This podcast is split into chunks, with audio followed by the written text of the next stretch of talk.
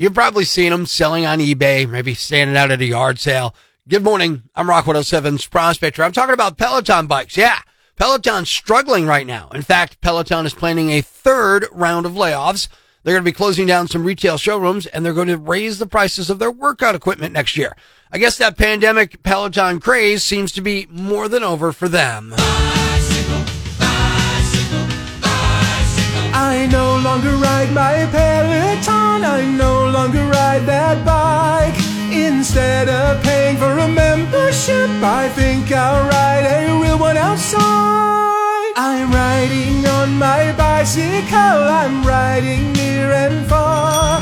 The only problem with my bicycle, trying not to get hit by a car. Breaking the news that's already broken. It's time for Prospectors Briefs on Rock 107. Experts are warning California could be hit with a giant mega flood. On the bright side, there will finally be enough water to put out all the raging wildfires. Today is National Relaxation Day. Okay, great, but please, I'd rather not know how Deshaun Watson is observing it. A woman spent $60,000 on cosmetic surgery to look like Kim Kardashian. I know it sounds like a lot, but Madonna could afford it. Making sure breaking news stays broken. Tune in tomorrow for Prospectors Briefs on Rock 107.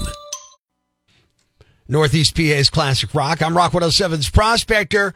Hope you're having a great Monday. We have rules for things. That's how we in a society function. There are certain rules we all adhere to, uh, some better than others to help us get through things. And concerts are no exception. I'm going to go see out the Chili Peppers in a couple weeks. My sister-in-law and I were talking about it and got into a discussion about wearing band shirts to see the band. And it got me thinking about uh, one of my favorite concert rules, best encapsulated by Droz in the movie PCU. What is this? You're going to wear this to the show. You're going to wear the shirt of the band you're going to go see. Don't be that guy. Now I firmly I follow that rule to a T. Uh, don't wear the band uh, shirt that I'm seeing the day I'm seeing the band. That's just me. You can have your own rules, and that's what I want to know. What are your concert rules? That's what we're talking about this morning. Shelly Ann on Facebook.com/slash Angry Prospector says, "Help anyone who falls in the pit or otherwise, or anybody who needs assistance." I like that. Help people out. TA says two rules: enjoy yourself, and number two, don't be a a D word. All right. I think that's a good rule as well. On to the rock lines. What are your concert rules, Rock 107? All concerts must include alcohol. no matter what, huh? That's the number one. All right. Is there a number two rule or is that it? Uh, just about it. That's the big rule for him. Other people have different rules. Ian says you got to wear the shirt of the band and definitely not a shirt of a band that isn't at the show. Ian and I are opposite on that one. He says also, my friend and I go to every concert with, uh, we, we have this thing we do where we don't listen to the bands we're seeing for three days before the show, which may sound weird, but I feel it adds a little extra hype for the show.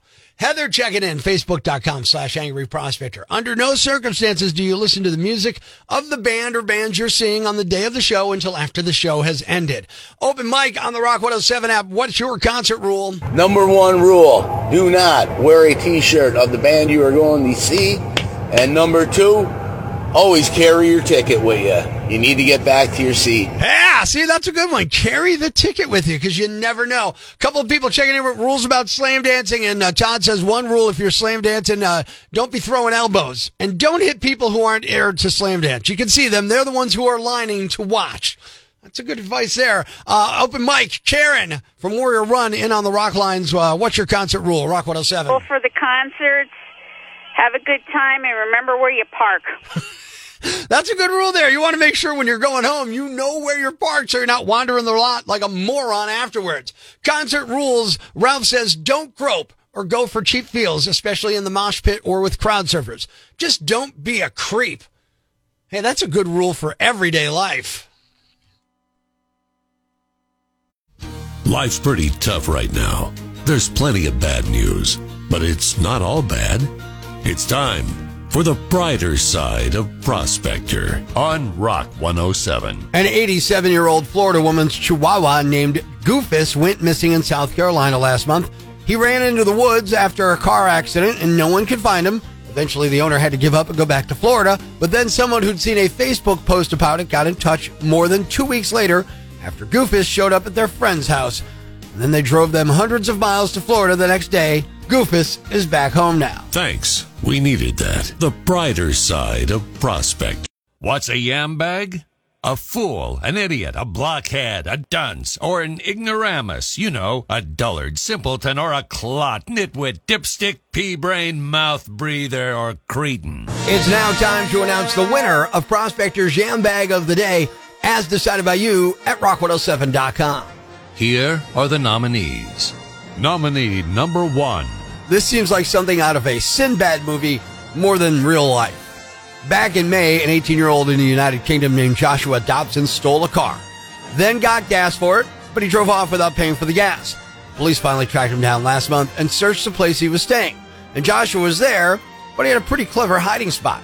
He'd cut open a giant stuffed animal, a teddy bear, and climbed inside of it. The police did find him, though, when the officers noticed that the teddy bear was breathing. Joshua was, was just sentenced in court. He got nine months in juvie. A police spokesman had a little fun with it, saying he's now, quote, stuffed behind bars, and hopefully he has a bearable time inside. Nominee number two. Committing a crime to stop committing another crime generally doesn't work.